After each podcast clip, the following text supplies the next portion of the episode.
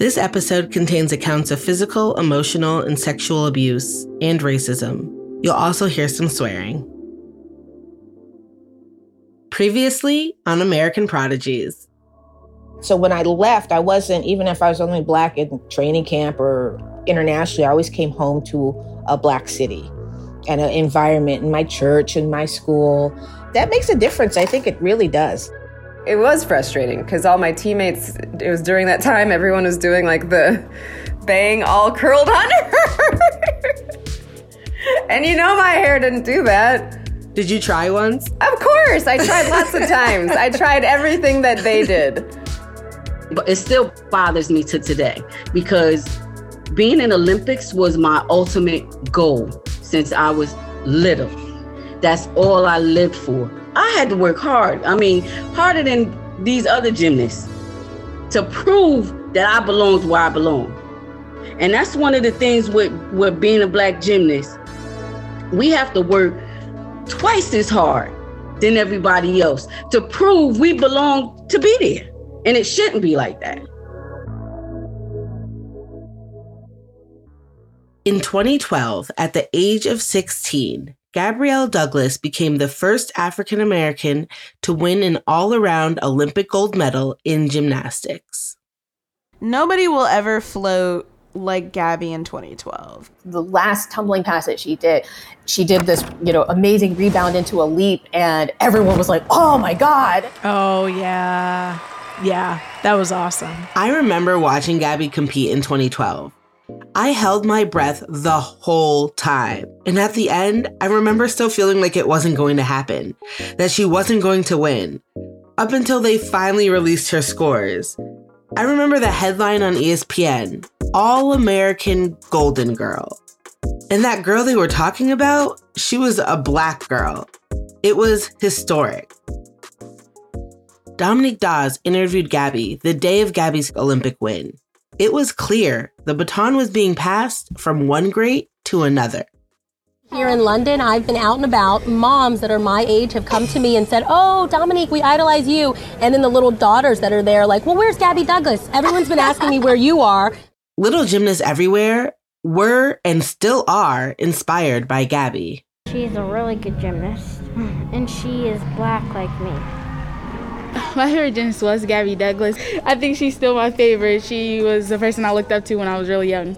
I remember when she did the salute, then I was like, oh yeah, now I want to do gymnastics. Yep, no cap.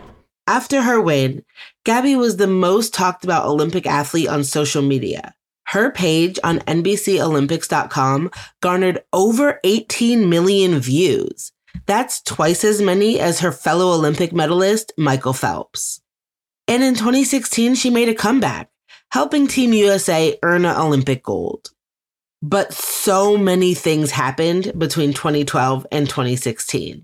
Earlier this week, Gabby was criticized for not placing her hand over her heart during the national anthem. Gabby Douglas is acting ocean salty, not pumped for her teammates. Not good. And then, as we often do with Black athletes, we come around to her hair. We have to find something about powerful Black women to criticize. I didn't have a chance to talk with Gabby for this episode. She politely declined an interview. It's disappointing, but understandable when you think about the trauma elite gymnasts have had to endure. Consider Joyce Wilborn, for example. Her dream of making the 1988 Olympic team was crushed by injury. I never regretted being a gymnast, even after I left the sport. But when I left, and I didn't look back. For me, the pain, it was too great. I don't watch gymnastics on TV either. And just talking about it still affects me. I didn't see when Gabby won. I heard about it. Betty Okino told us it took her years to renew her relationship with the sport. 10 years after gymnastics, and so far as what am I going to do now? I felt a little bit bitter about it, and I didn't want people associating me with that, with gymnastics. I wanted the opposite of what that world provided. I wanted a voice. I wanted to speak out. I wanted to be emotional and for it to be okay. I wanted more.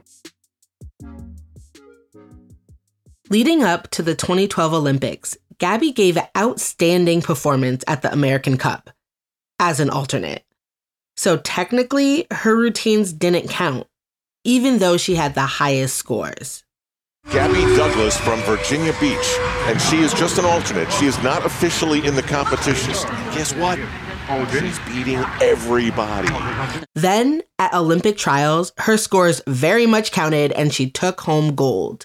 After that, she was featured on the covers of Sports Illustrated and Time magazine as someone to watch at the Olympics. And of course, she did not disappoint. She returned from London with the all-around Olympic gold medal in gymnastics, a historic achievement. After her Olympic success, Gabby was everywhere. She was on the magazine covers of Essence, Jet, and People. She was on 106 and Park and Hot 97. Gabby Douglas, what's going on? For America. Thank you. She was on Wendy Williams. So Wendy, how you doing? Congratulations on everything. Oh, thank you. She was named as one of Barbara Walters' most fascinating people. At 6, she started at a local gym. She was a prodigy. By 8, she was winning state championships. She took pictures with Oprah on the balance beam. Oh, this is the world-famous gym. Yeah, I'll take our picture on the beam. Oprah, do something. Gabby had a Lifetime movie, and she wrote her autobiography at 16 years old. That's a lot. And how could we forget when Gabby was flipping on stage at the 2012 VMAs while Alicia Keys sang, "This girl is on fire." Gabby Douglas was literally the hottest one around. Until she was not. You ready? Showtime. On May 3rd, summer starts with The Fall Guy. Let's do it later. Let's drink a spicy margarita. Make some bad decisions. Yes. Audiences are falling in love with the most entertaining film of the year. Fall Guy. Fall Guy. Fall Guy. That's what the poster said. See Ryan Gosling and Emily Blunt in the movie critics say exists to make you happy. Trying to make it out? Nope. Because I don't either. It's not what I'm into right now. What are you into? Talking. Yeah. The Fall Guy. Only in theaters May 3rd. Rated PG-13. Hey everyone. We're giving away 3 custom American Prodigy windbreakers. To enter, click the link in the episode description and sign up for the Blue Wire newsletter. The newsletter gives you a sneak peek at content, merch giveaways, and opportunities to win cold, hard cash. The American Prodigy giveaway closes April 2nd, and we'll announce the winners on April 11th.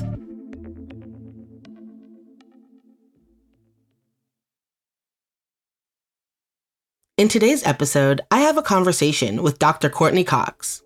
I am an assistant professor in the Department of Indigenous Race and Ethnic Studies at the University of Oregon. And Dr. Sam Shepard. I'm an associate professor of cinema and media studies in the Department of Performing and Media Arts at Cornell University. Sam, Courtney, and I all study race, gender, and sports. Sam and Courtney both look at media, look at portrayals of athletes in media studies on the big screens and documentaries. I knew they were the perfect people to get together with to break down the way Gabby Douglas has been portrayed by media throughout her entire career. You'll also hear insights from Jasmine Swinnegan, one of Minnesota's only Black gymnastics judges, Darren Moore, the founder of Brown Girls Do Gymnastics, Wendy Hilliard, the first Black rhythmic gymnast to compete on Team USA, and Olympic silver medalist Jordan Chiles, plus young gymnasts who aspire to be just like Gabby. Together, we examine how Gabby, the prodigy, was thrown into the media spotlight right at a time when social media was making it much easier for fans to interact and attack athletes, especially Black girls. My conversation with Sam and Courtney begins with the simple question, whatever happened to Gabby? It's because in certain ways, she just disappeared. She has this big media blitz. She's everywhere. She's on the shows. She's got the Lifetime movies. And she seems so public. And then she's gone. I'm wondering when this kind of observation came about and what was the kind of driving question about this kind of invisibility of somebody who was once super, super visible. when we think about Gabby and her representation in the media, it was both hyper visibility, hyper saturation, but we did not at all take into account that she was not a public personality. She did not have extensive media training. And more importantly, the commodification of Blackness in terms of media meant that she was something to be sold, but she was not meant to be a person. She was meant to be a thing. Today I got to meet Gabby, my own Barbie doll. And oh my gosh, this is just so exciting. It's just so amazing. And it's such a huge honor to have a Barbie doll made in my own likeness. Like, it's just... So the very fact that she ends up becoming a Barbie itself is that she is meant to be able to play a role in children's lives or in adults' lives and be a figure, but not be a person with faults, not be a person with hurts, not be a person with the dynamic and ever-shifting relationship to the thing that made her famous.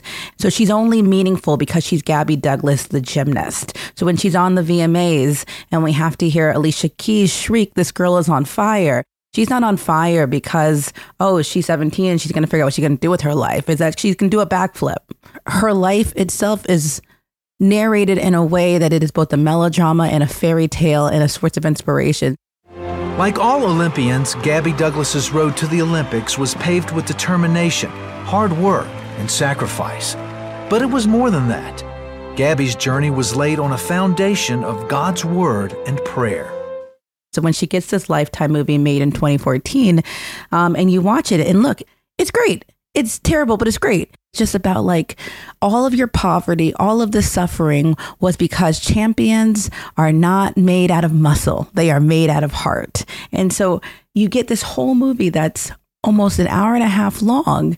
And like the Olympics play 2 seconds of it because it doesn't even matter that she won. It is that she has overcome all of these things to get to this destination of a point that's supposed to be more meaningful that doesn't even make up the whole part of her life. And then it's over.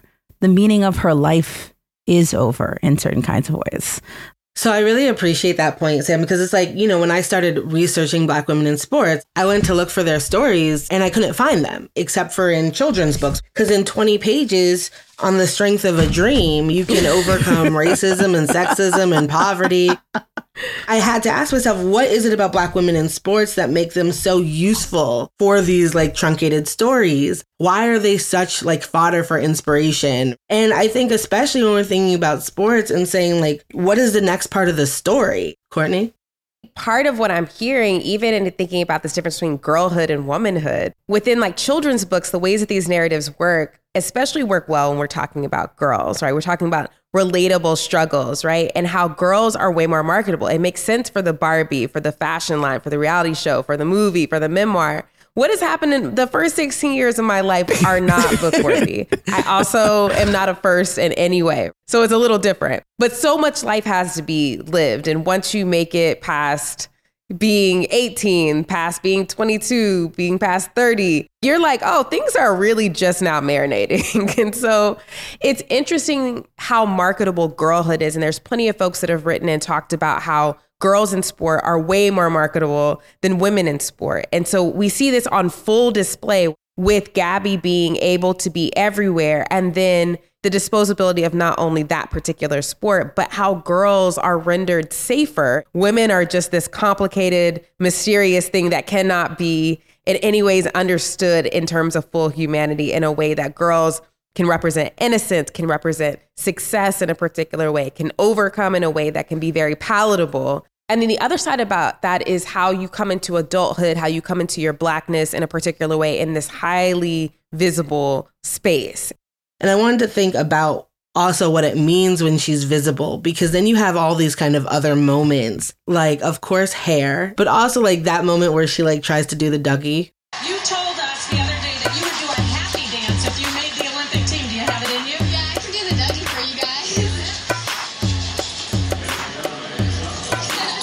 for you guys. That's pretty good. They be like, none, one, you teach me how to Gabby. Know why? They still can't do the Dougie. All you need.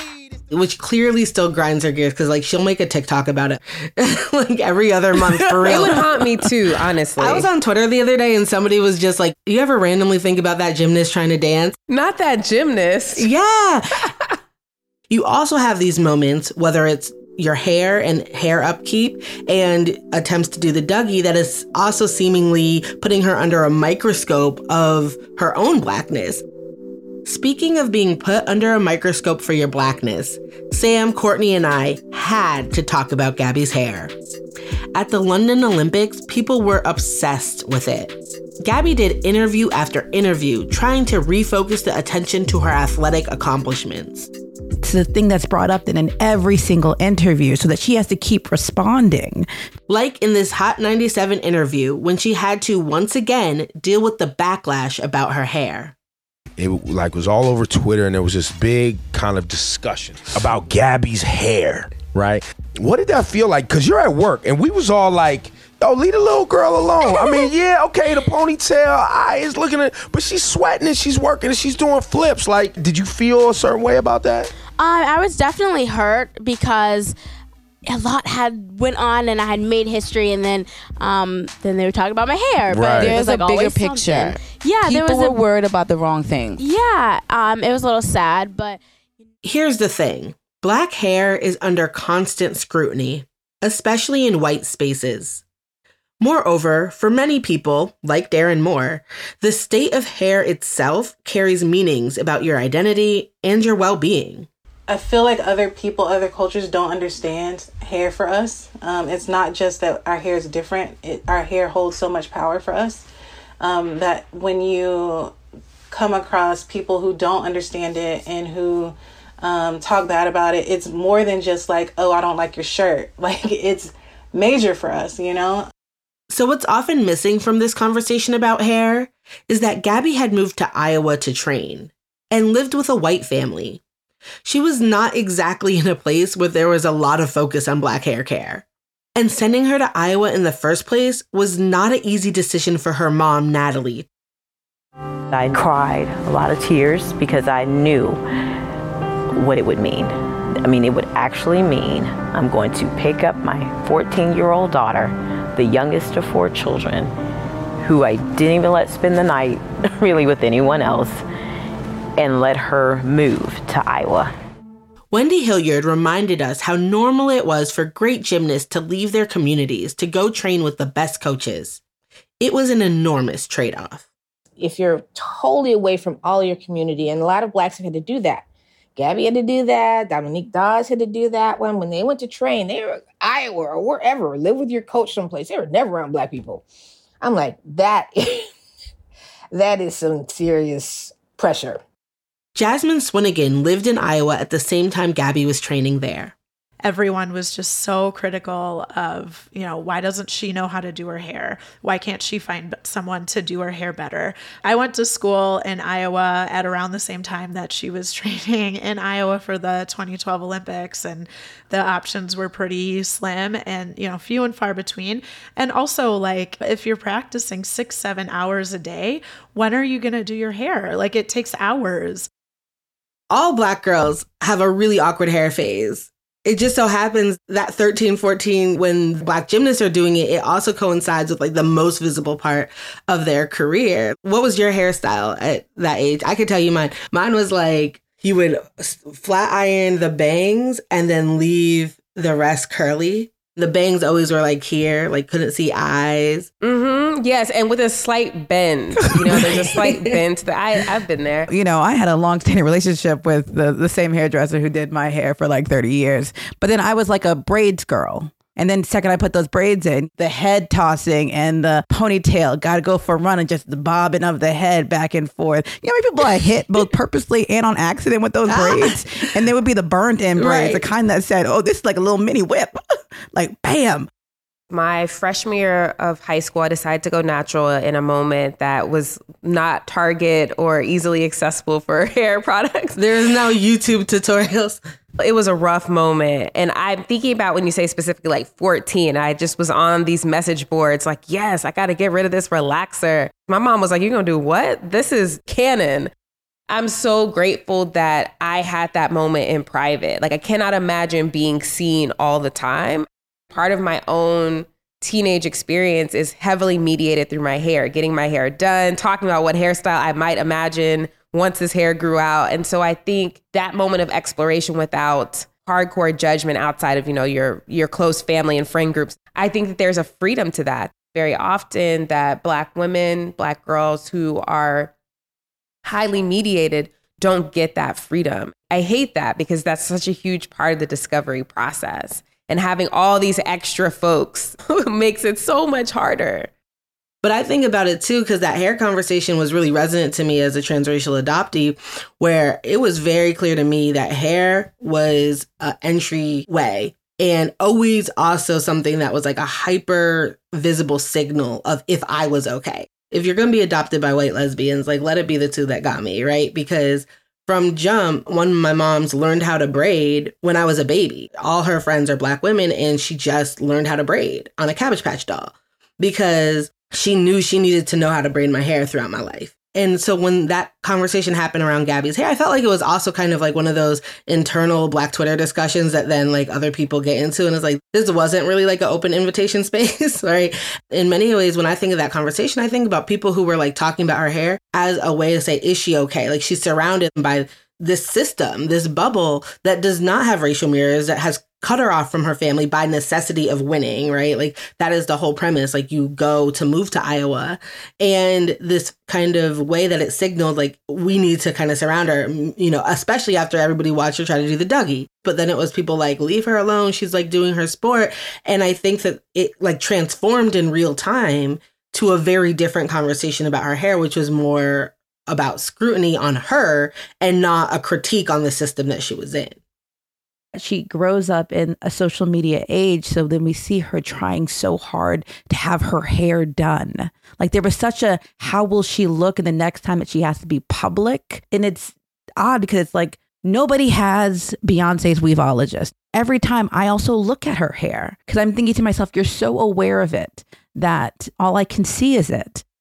As I'm listening to this about Gabby's hair, is there's like the anti-Blackness of like worrying about this woman's edges, this girl's edges in 2012 when we're talking about her performance, right? Which is also how women in general, especially Black women, are so policed for their appearance as they're also doing great athletic things. Like this idea of having to look like Beyonce while also performing like Gabby is a huge thing. Again, that precarity, this thin line of like, damned if you do, damned if you don't. And then when I watch these folks read how Black women, for example, are looking at Gabby's hair. And then I'm seeing white women and Black men. This is not your conversation. It's like anti-Blackness inception.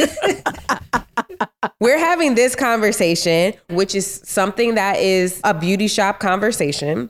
And there's a way that we can hold each other accountable in that space of like, we are worried about Gabby's edges. What have we been conditioned to think in this way where we feel like she's unacceptable? I think that there's just something about watching that moment play out on social media and watching the anti-Blackness pile up from different folks in different ways and how Gabby becomes this central figure. There's a great piece by Kathleen McElroy, incredible Black woman, comm scholar, who talks about how the cultural struggle that's older than the modern Olympics is the trials and tribulations of Black women's hair. Like the idea of all these things are merging in this space. I'm more fascinated how social media conversations become a larger kind of conversation of where we are culturally, socially, politically, in many ways that start with somebody's edges. But I really like that point, Courtney, about who is not invited into the conversation and then therefore what the scale of the Olympics does to create openings, not welcomed openings, which is why when it gets to be 2016 and she doesn't put her hand, it's like,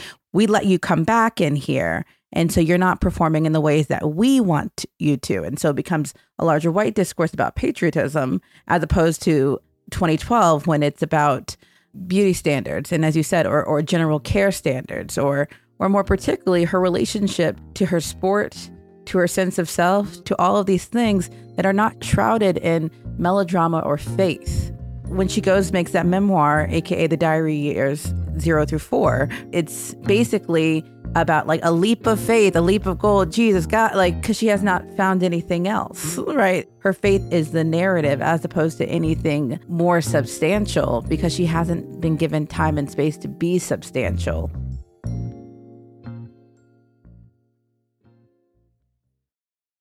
Mother's Day is around the corner. Find the perfect gift for the mom in your life with a stunning piece of jewelry from Blue Nile. From timeless pearls to dazzling gemstones, Blue Nile has something she'll adore. Need it fast? Most items can ship overnight. Plus, enjoy guaranteed free shipping and returns. Don't miss our special Mother's Day deals. Save big on the season's most beautiful trends. For a limited time, get up to 50% off by going to BlueNile.com. That's BlueNile.com. When you need mealtime inspiration, it's worth shopping Kroger, where you'll find over 30,000 mouthwatering choices that excite your inner foodie. And no matter what tasty choice you make, you'll enjoy our everyday low prices, plus extra ways to save, like digital coupons worth over $600 each week. You can also save up to $1 off per gallon at the pump with fuel points. More savings and more inspiring flavors make shopping Kroger worth it every time. Kroger, fresh for everyone. Fuel restrictions apply.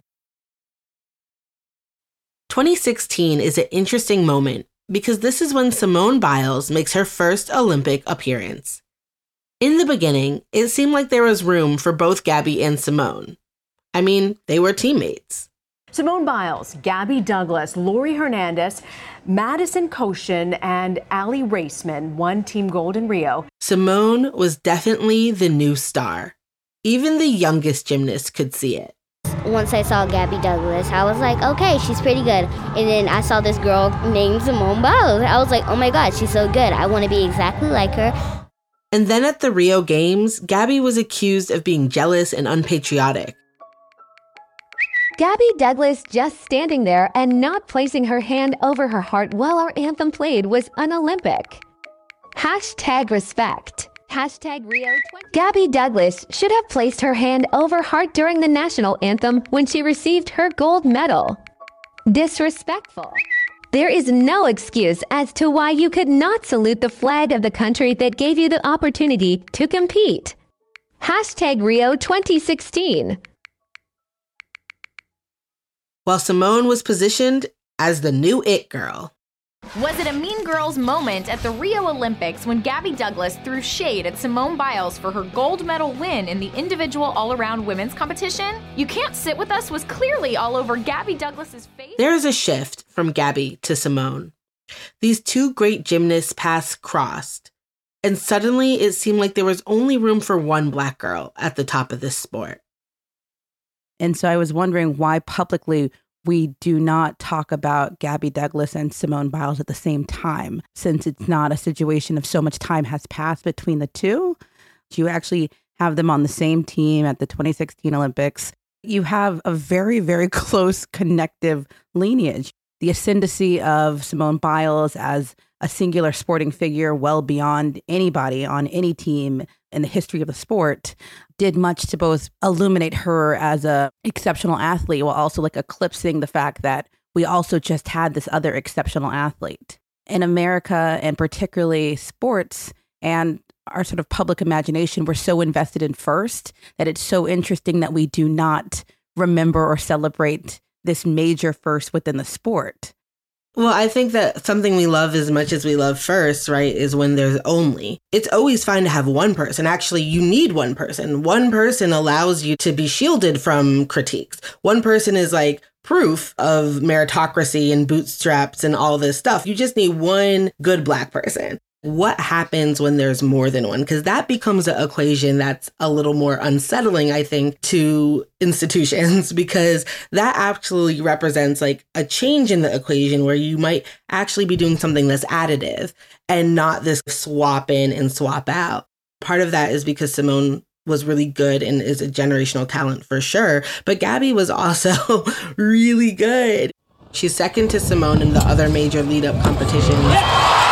Very clean, a good start for Gabby. Folks, that was unbelievable. Look at this, this is a backflip with a full twist, and it is darn near perfect. The landing, boom! We've got Simone Biles taking the gold, Gabrielle Douglas taking the silver, and I think that there is something in that, is there room for two Black girls at the top of a sport at any given time? When I think of that question, what happened to Gabby, I think she was right there, but she became disposable. Gabby's mistake, they're reading as coming back in 2016 when she needed to be frozen in 2012 as the first. and the audacity to come back and still want to compete in the sport that you've built your entire life on is like, ooh, you're not the girl anymore. So this idea of there's a couple of black girls, so now there's too many, or that's the only way you can win, is a very interesting read on a historical moment that is about the absolute scarcity of blackness in this particular sport. And so I'm seeing all these things kind of mingle together, and my mind is on some sides very blown because of how this transition from first to only, how quickly it can happen, how quickly it can become a problem. I think about what the next generation of gymnasts might feel in watching this transition from Gabby to Simone, and how many girls are inspired to get into gymnastics because of them. And then I think about how that is going to be rendered some other kind of problem or rapidly commodified, as we've seen at the college level so far. Gymnasts and P&G athletes Gabby Douglas and Simone Biles. Good morning, ladies. So good to have you here. Good morning. Is Gabby giving you any good advice? I know you're teammates and probably rivals a little bit. Not so much. Yeah, we're not Gabby like that. Yeah, we try to keep it fun. In the lead up to 2016, so many of their interviews and their framing and stuff like that is built on this kind of forced connection. Whereas we can see in juxtaposition with Jordan and Simone, Biles and Chiles, that is a familial relationship. Jordan moved to train with Simone and they're best friends, where you can see how fiercely they fight to remain tied together, not in opposition, but as a duo. Oh, look, it's Biles and Chiles, the dynamic duo, the best friends out there competing, doing this, doing that. But we've gone through so much, like sisters. There's potential to sever Simone from that lineage, to see only what she like accomplished and weaponize that against Gabby's choices. To say like, look at Simone, who's like leaned into her blackness, who spoke up more effectively versus everything Gabby didn't do. And I think for me, like a moment that really crystallizes that is when Gabby and Simone have like one of their only public exchanges. November 2017, Allie Raceman, of course, two-time Olympian, a survivor of Larry Nassar's sexual abuse. Allie shared a message on Twitter that told people to stop shaming sexual abuse victims for the clothes they chose to wear. Gabby responded, "It is our responsibility as women to dress modestly and be classy. Dressing in a provocative / sexual way entices the wrong crowd." And Simone then quote tweeted, "Shocks me that I'm seeing this, but it doesn't surprise me. Honestly, seeing this brings me to tears because as your teammate, I expected more from you." And that was this kind of moment they had been careful to sidestep before that.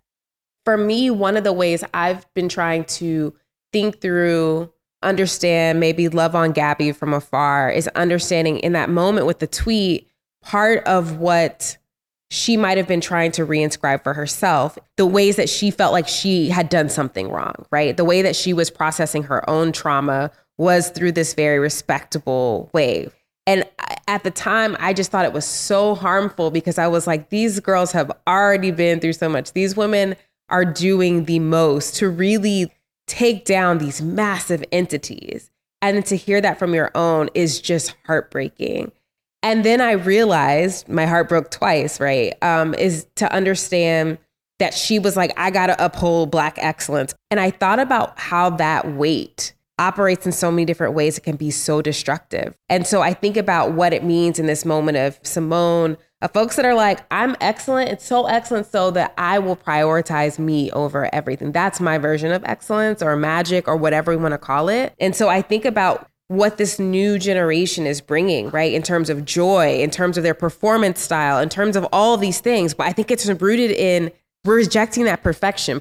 When I go back and I watch Gabby talk to Oprah, she is so trying to be perfect. Oprah's like, oh, you had to get disciplined. You got your phone taken away. And I heard there was a punishment where the cell phone got taken away. Yeah. What had you done? I just needed a little attitude adjustment. What was going on there? She was homesick. Yeah. That's funny, right? This is how she acts out. She wanted to come home. Yeah. So she was refusing to go to the gym. Whoa. Oh, yeah. Yeah. Because you have to earn refusal in that. You just quitting, fine. Then we never know who you were. You didn't have what it took anyways. And it turns the sport back to what it should be. But do we want a bunch of Black girls running into this sport? Is that what we want? Perhaps this sport is not compatible with doing just work for Black women. How could it be? I'm interested in seeing what Biles' career looks like in 5 years after this, and in part because of what happened to Gabby. Because what you said when you talked about her disposability, it just hit something for me. Because then I got actually just super sad, because I have to think to myself what it means to be in your young, in your 20s, but to sit there and to be what do I do with myself? It'll be interesting to see how she is remembered, how Gabby was and is in certain ways forgotten. Sam, Courtney, and I spoke for over 2 hours, and we touched on what Gabby's been up to lately. Because for real, whatever did happen to Gabby? Well, in February 2021, Gabby, whose Dougie had previously been immortalized, won the first season of The Masked Dancer as Cotton Candy. I've never done anything like this before. I've never trained with a mask on. It was the first time performing and not being judged. I had so much fun, and I'm so grateful and so honored. For her re-entry into the public performance space, her identity was hidden. A fact that Gabby said made her feel free. Then on YouTube, she hosted Strive, a documentary about refugees competing in the Tokyo Olympics. This summer, more than 2,000 athletes from over 200 countries will come together in Tokyo for the 32nd Olympic Games. But not every athlete will be representing the country they were born in. Also that year, in the midst of mental health conversations in and outside of sports, Gabby wrote an article for Interview Magazine. In it, she talked to her friend and former elite gymnast Nia Dennis. At the time, Nia was competing for UCLA's gymnastics team, and her most recent floor routine had gone viral. It had showcased Nia's athleticism, and it featured music by Tupac, Missy, Kendrick Lamar, and Meg Thee Stallion. It was hella black. It was intentional. It was wonderful. Nia's floor music from her viral routines was completely different from what Gabby's music was giving during her career. Part of Gabby's style that is so beautiful to watch even now is she's so crisp. She's so technical. It's so beautiful.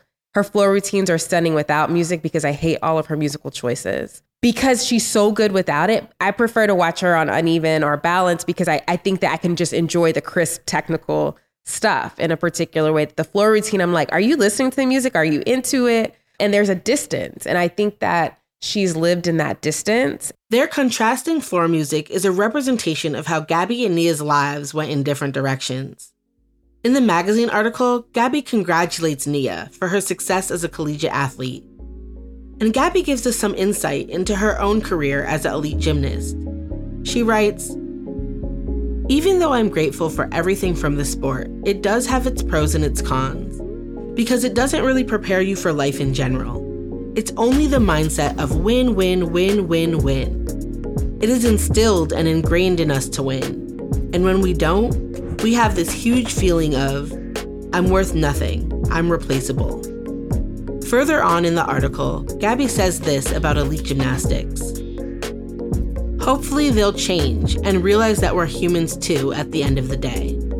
We're not just machines, we actually have emotions that need to be expressed and not bottled up." And Nia co-signs with, "Say it again, girl, for the people in the back." In the next episode of American Prodigies, you'll meet Nia Dennis and Sofina DeJesus. Unlike Gabby, these two former elite gymnasts went to college. Sofina and Nia catapulted themselves to visibility and thrived under a different spotlight. I looked at my phone because I didn't have my phone, and it was blowing up. I woke up and my phone was going crazy, ding, ding, ding, nonstop. I got to go on Ellen for the second time in my life. Literally, I was shook. Got a shout out from, oh, bummer, what?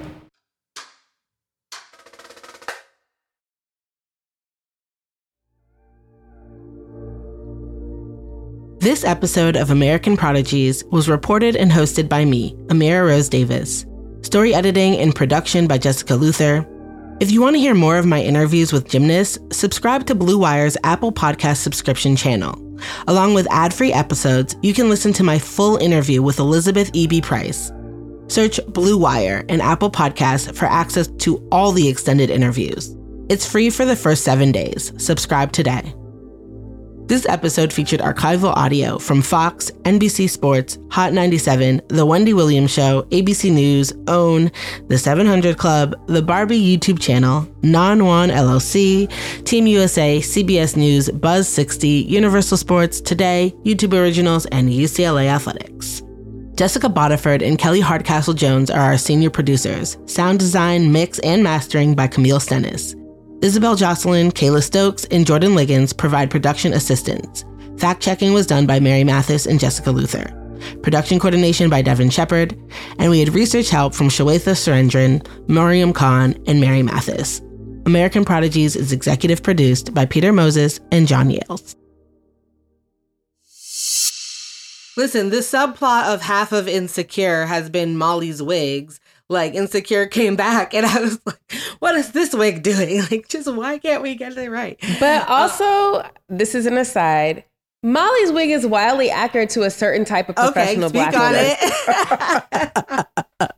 Let's also speak to how it is on brand. Like, there's something very authentic happening about the certain kinds of wigs that high-powered Black women that have a certain resonance or relationship to their Blackness. That could also be the wig.